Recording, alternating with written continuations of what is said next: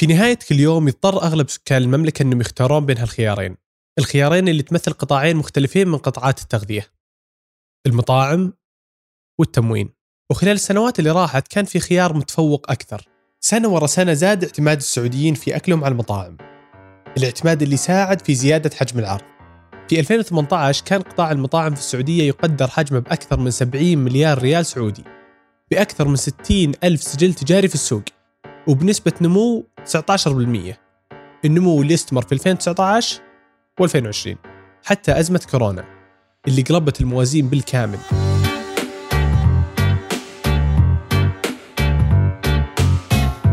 أهلا أنا الوليد العيسى وهذا بودكاست المحور الثاني من إذاعة ثمانية. وبالتعاون مع الجمارك. في كل حلقة نحكي قصة من عالم الأعمال والتجارة العابرة للحدود. في الحلقة السابقة تكلمنا عن تأثير أزمة كورونا على قطاع الأعمال بشكل عام.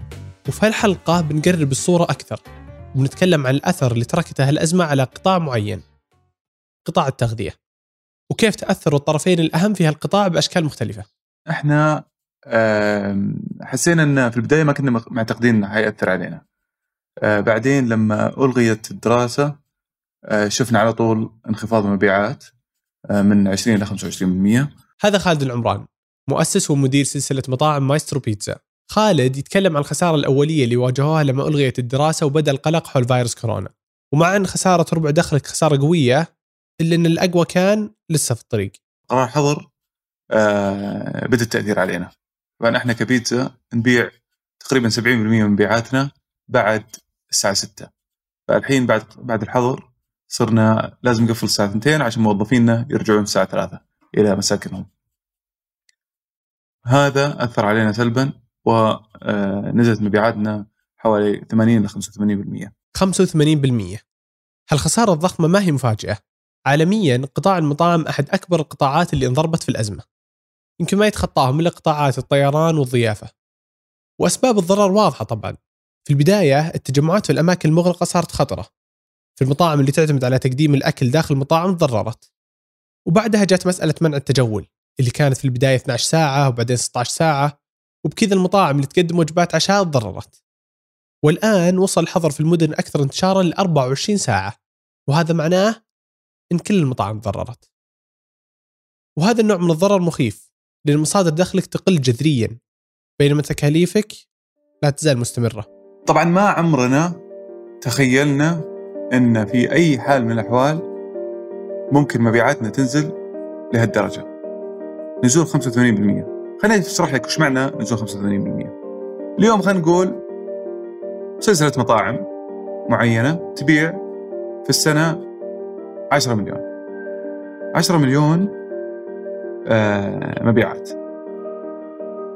تقريبا يعني لو ناخذ المعدل دائما رواتب الموظفين يمثلون ما بين 25 إلى 30% من المبيعات.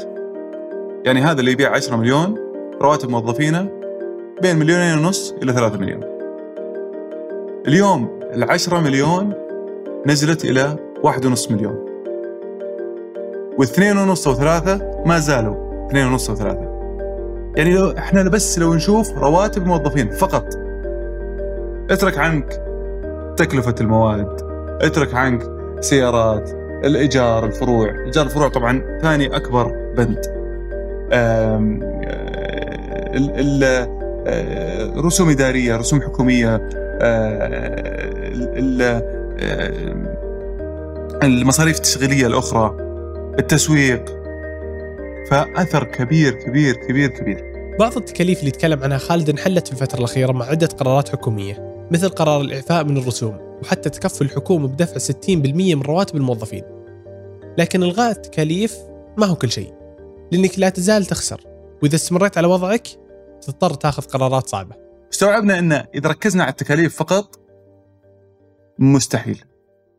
لأن أنا بيدخل لي مليون ونص فلازم أمشي موظفين لازم أسكر فروع لازم فاستوعبنا إن التكاليف ليست حل. وإحنا استراتيجيا استراتيجيا قلنا مستحيل إن ننزل راتب أي موظف. ما راح ننزل راتب ولا موظف عندنا. هالاستراتيجيه أجبرت مايسترو على التعامل مع الأزمة بشكل مختلف والتفكير في حلول مبتكرة تخليهم يستمرون في الشغل؟ الحل الأول جاء في وقت مبكر في الأزمة وقت إلغاء الدراسة وانخفاض رغبة الناس في الخروج من منازلهم. جينا قلنا آه، التوصيل ببلاش. نبغى نزيد مبيعات التوصيل. طبعا هذه فيها شقين نبي نزيد مبيعات التوصيل وحفاظا على زبايننا إنهم يقعدون في بيتهم. لأن الحكومة كانت تقول يا جماعة اقعدوا في بيتكم اقعدوا في بيتكم اقعدوا في بيتكم. فهذه كانت صحيح مساهمة مننا أن نخلي نشجع الناس تقعد بيتهم بس برضو عشان تزيد مبيعاتنا. بعد ما قدموا التوصيل المجاني ظهر تحدي جديد وهو حظر التجول اللي يمنع المطاعم من إنها تفتح في المساء.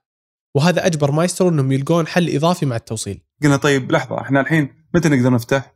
من الساعة 6 إلى الساعة 2 لأن الساعة 3 لازم الموظف يكون في بيته. طيب من الساعة 6 إلى 10 أنا شو قاعد أسوي؟ لازم أبيع. طيب الناس ما تبي بيتزا. لا ناس بعض الناس تبي بيتزا.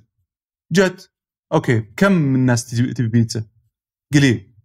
فقلنا طيب ليش ما نضيف منيو فطور؟ منيو الفطور.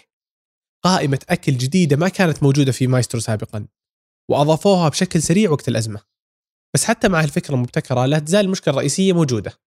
وهو أن عملاء مايسترو بيتزا موجودين ولا يزالون يبون بيتزا على العشاء. لكن ما في طريقة يوصلون لها.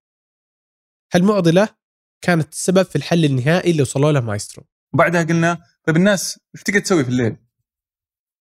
آه إذا إذا اليوم آه الواحد قاعد في بيته دخل بيته الساعة 3 وش بيتعشى؟ بيطبخ بيته طبعا كثير ناس بدوا يطبخون في بيتهم أكثر آه بدأت العائلة تأكل مع بعض أكثر إحنا بعدها طورنا منتج اللي هو آه، تطبخها في بيتك هو منتج مبرد وطبعا منتج طازج مبرد آه، تشتريه مننا وتطبخها في بيتك. إي نعم. الحل الأخير اللي وصلوا له مايسترو هو بيتزا تاخذها مبردة وبعدين تطبخها في بيتك. مايسترو ما هم الوحيدين اللي اتجهوا لجانب الابتكار في نموذج العمل عشان يتعاملون مع الأزمة. غيرهم مطاعم كثير قاعدة تبتكر وتجرب أشياء جديدة. خالد يقول إن في حاجتين بتساعد الشركات على تخطي هالأزمة. الأول هو الشراكات الاستراتيجية. اليوم بدينا نفهم وش اشتراك الشراكه الاستراتيجيه وقت الأزمات تبدأ تستوعب إن لا في شيء اسمه شراكة استراتيجية. أنا بيني وبين آه شركة علاقة كويسة تفزع لي وقت الازمات فشركة مثل جاهز مثلا. إحنا نوصل وقت الحظر. وكان قرار جريء مننا نوصل وقت الحظر. لكنهم جو أول ما قال قال يا جماعة إحنا بنوصل لكم. وإحنا بنتكلم مع الوزارة وإحنا بنساعدكم. بس يلا توكلوا على الله. شجعونا. ورحنا إحنا والله تكلمنا تكلمنا مع الوزارات وبدينا نسقنا معهم وخذنا الموافقات.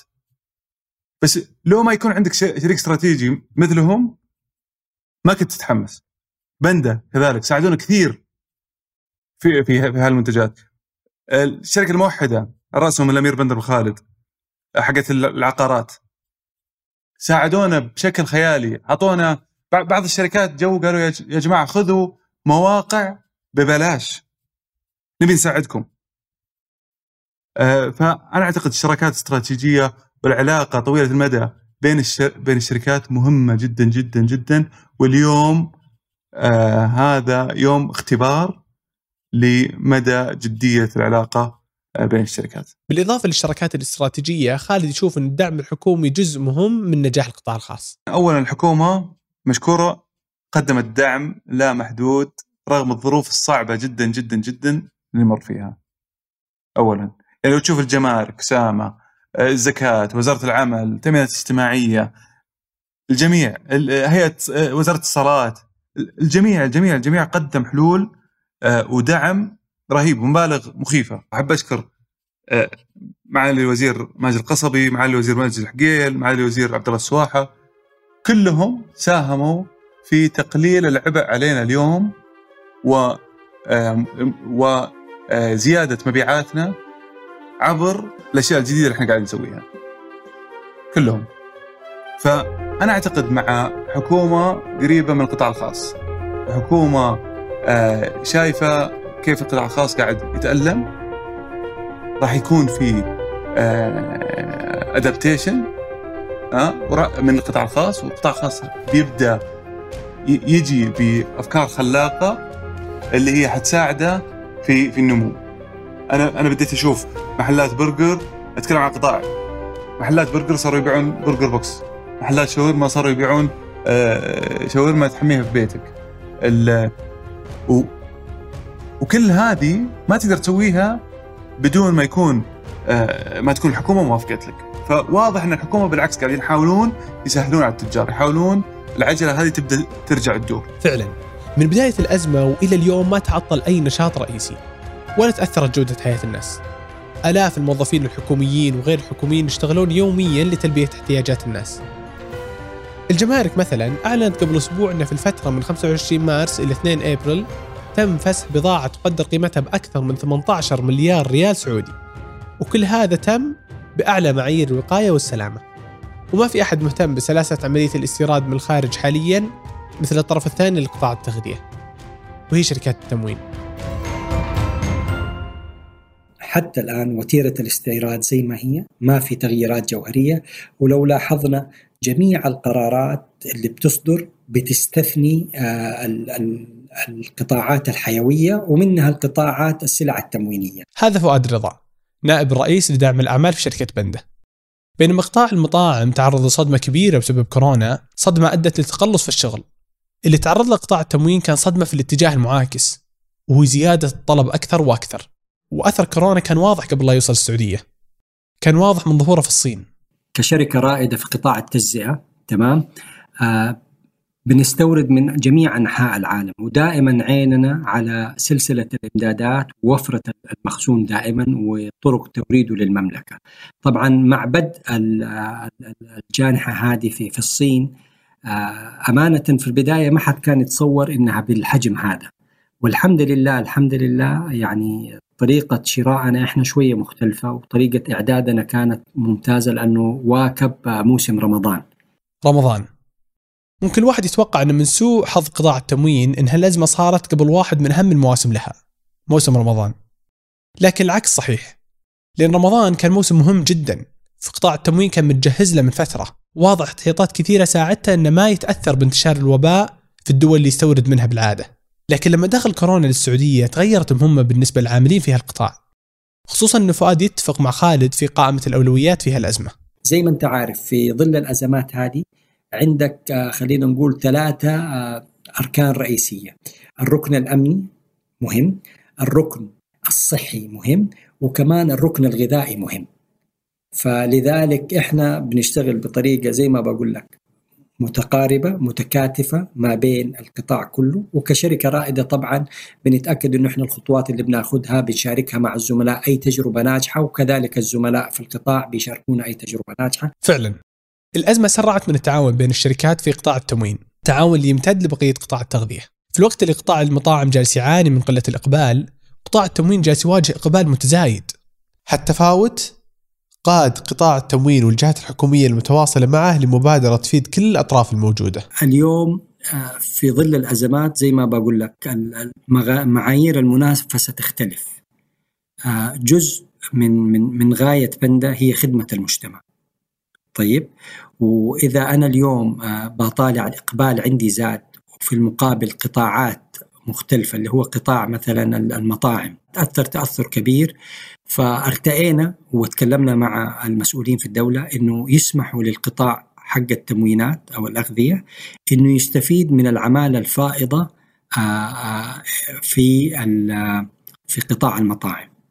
فالحمد لله آه، تمت الموافقة وأعطونا كل التسهيلات كوزارة الموارد البشرية آه، وساعدتنا على على إننا نتغلب على التحدي هذا. طبعا إحنا إيش سوينا؟ سوينا طبعا آه، طريقة مرة ممتازة إنه حطينا portal وجمعنا جميع المعلومات حقت ال- ال- المطاعم اللي حابة تستفيد من الموظفين والآن في طور الاستفادة منهم. هذا الشكل من التعاون موجود لأن قطاع التغذية والتموين بالتحديد صار قطاع حساس لأنه أصبح يقدم خدمة وطنية وإنسانية في المقام الأول. وهالشعور انتشر في كل بلدان العالم اللي أصابها الفيروس. عالميا موظفي السوبر ماركت كانت تتم تحيتهم بجانب الأطباء والممرضين باعتبارهم خط الدفاع الأول عن حياة الناس. صح أن هالموظفين يواجهون خطر أقل من الممارسين الصحيين إلا أنهم حلقة مفصلية في عملية الإمداد ويواجهون بدورهم أخطار مختلفة مثل الناس اللي تشتري كميات ضخمة من المنتجات الضرورية لكن موظفي قطاع التموين في السعودية ما واجهوا الخطر فؤاد يقول أن السبب ينقسم لقسمين الأول هو مجهودات الجهات الحكومية والثاني هو المواطن نفسه. الفرق بيننا وبين يمكن الدول الأخرى خليني أكون يعني معك الحمد لله الحمد لله الحمد لله يمكن عندنا درجة الوعي أفضل من ناحية ال ال ال الشراء. يعني عادة الإقبال بيزيد كلامك صحيح بس كمان ما بنشوف آآ آآ كيف أسميها؟ يعني ما بنشوف سلوكي سلوكيات فيها جزء من الأنانية. يعني عادة بتروح في الغرب اللي حاجته اليوم جالون موية أو جالون حليب بتلاقيه بيشيل ثمانية جوالين. الحمد لله الحمد لله الحمد لله عندنا هنا ما بتشوف السلوكيات هذه. يمكن واحد بدل ما بياخذ جالون بياخذ جالون ونص. فالإقبال بيزيد وال... وكمان الجرعة اللي بيشيلوها شوية أعلى بس ما هي الجرعة اللي بتسبب خلل في المنظومة. وعشان كده بنتأكد أنه الرسائل واضحة من قادة القطاع ومن أجهزة الدولة عموما. بتأكد على الوفرة وكذلك لو دخلت أي سوق من أسواق بندا أو أسواق الشركات الأخرى حتلاقي فيه وفرة في المخزون. الرف مستحيل تلاقيه فاضي وإذا لقيته فاضي بيصير له فورا في نفس اليوم. فالحمد لله الحمد لله الحمد لله وفرة الإمدادات موجودة. اللي إحنا بنطلبه دائما من المواطن ومن المقيم خذ حاجتك وثق تماما ثق تماما بكرة لو احتجت حتلاقي حاجتك موجودة. بجانب مجهودات الشركات للحفاظ على سلسلة التموين، عندهم مسؤولية إضافية وهي الحفاظ على صحة الناس. لا ننسى أن السوبر ماركت هي أماكن تجمع وفيها اختلاط كثير. فكيف تعامل جهات التموين مع هالموضوع؟ شكلنا فريق أزمة وفريق الأزمة هذا في تخصصات معينة. فالسلامة والأمن حق المتسوقين والموظفين في الأسواق ركن رئيسي كان عندنا. فعلى طول الفريق هذا اشتغل على التهيئة جميع الاشتراطات وال وال والأفضل السبل للتعقيم. أتأكدنا من سلامة التعقيم وتأكدنا إنه إيش الأسس الأساسية اللي تخلي عملية التسوق تكون آمنة للمتسوق وللموظف اللي شغال. بيتم قياس درجة حرارة جميع الموظفين عند دخولهم السوق وقبل وعند خروجهم من السوق بنتأكد إنه كل موظف عنده أسس الحماية حقته فتلاقي عنده المعقمات موجودة إذا بنتكلم على كاشير وحددنا فين مكان من الأكثر خطورة وتأكدنا إنه بنحط جميع المقاييس والمعايير اللي تحافظ على الموظف وتحافظ على المتسوق كذلك. بجانب الإجراءات الاحترازية كان في فكرة قطاع التموين يفكر فيها من زمان. لكنه اضطر يستعجل في تنفيذها مع الأزمة عشان يحافظ على صحة الناس. أمس كان أول يوم للتطبيق والتطبيق هذا يعني خلينا نقول بنقول كبداية موفقة جدا دائما الأزمات تخليك تفكر خارج الطرق المألوفة زي ما قلت لك أما شفنا مشكلة الإقبال العالي شفنا أنه في عمالة فائضة في قطاع آخر فتوجهنا واستفدنا من هذا الشيء نفس الشيء في حكاية التطبيقات الإلكترونية إحنا شايفين المنظور أنه كل التوجه أنه نبغى الناس تجلس في بيوتها تحافظ على نفسها وإحنا نخدمها في البيت. طبعا كل هذه الإجراءات ما تحل كل المشاكل. الصين مرت بثلاث شهور صعبة قبل ما ترجع للاستقرار مرة ثانية. وبالنسبة لقطاع التموين فرمضان على الأبواب. بما معناه إن قدامهم عملية تخطيط صعبة. دائما يقول لك خطط للأسوأ وتوقع الأفضل. فإذا أنت بتنظر للمنظور هذا بنتأكد إنه إحنا بنحط خطة كافية إذا إحنا ارتئينا إنه الصين هي ثلاثة شهور حتلاقينا إحنا مرتبين في خطتنا إنها تكون ستة شهور أو تسعة شهور في بعض الأشياء. آه طبعا الطريقة طريقة أو خلينا نقول رمضان هذه السنة حيكون مختلف طبعا حيكون مختلف. آه وأتوقع حتى طريقتنا أو آه طريقتنا الاستهلاكية حتبدأ تتغير. بالذات في رمضان لا تنسى رمضان كان عبارة عن تجمع الأسر. نجلس حوالين السفرة لأنه أغلب الناس بتكون خلصت دواماتها. إذا بنتكلم القطاع الحكومي الساعة ثلاثة والقطاع الخاص بيكون الساعة أربعة. فعادة عادة وجبة الإفطار بتتجمع الأسر حوالينها. إذا كان موجود الحظر فحنعرف إنه ما حيكون في تجمع كبير للأسر فحتتغير طريقة الاستهلاك وطريقة التجمعات. فهذا حيكون له انعكاس فوري على طريقة الشراء. فحيكون بدل ما يكون شراء مثلا في بيوت أقل بكميات كبيرة حيكون شراء لبيوت أكثر بكميات أقل بطريقة أو أخرى. لكن اليوم في أي تخطيط دائما إحنا نقول نخطط للأسوأ ونتوقع الأفضل.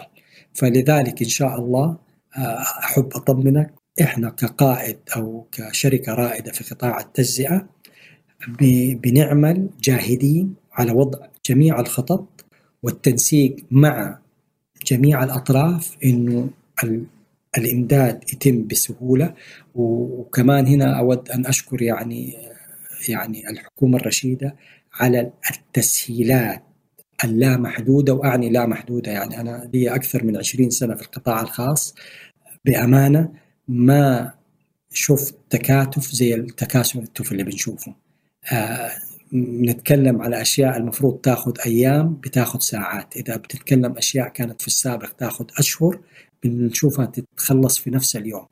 فهذا كمان يعني دائما في الأزمة طريقة تعاملك الأزمة وسرعتك لها مهم لأنه في إدارة الأزمات أهم شيء التوقيت ولو لاحظت آه، يعني الحمد لله القرارات اللي اتخذتها الدولة في الإغلاق في تحديد الحظر ودي الأشياء تمت بسرعة وسبقنا دول أخرى لتفادي آه، مشاكل أكبر. في دول مع الأسف ترددت وشفنا كيف المضامين حقها اختلفت. فمن ذا المنطلق آه، زي ما بقول لك الحمد لله أحب أطمئن المواطن والمقيم إنه كقطاع تمويني إحنا يعني بنعمل جاهدين مع جميع المنافسين كتكامل وكذلك أجهزة الدولة للتأكد من وفرة الإمداد وسهولة وصوله لكم والآن إن شاء الله مع التطبيقات الإلكترونية آه، حتنخدم وانت في بيتك؟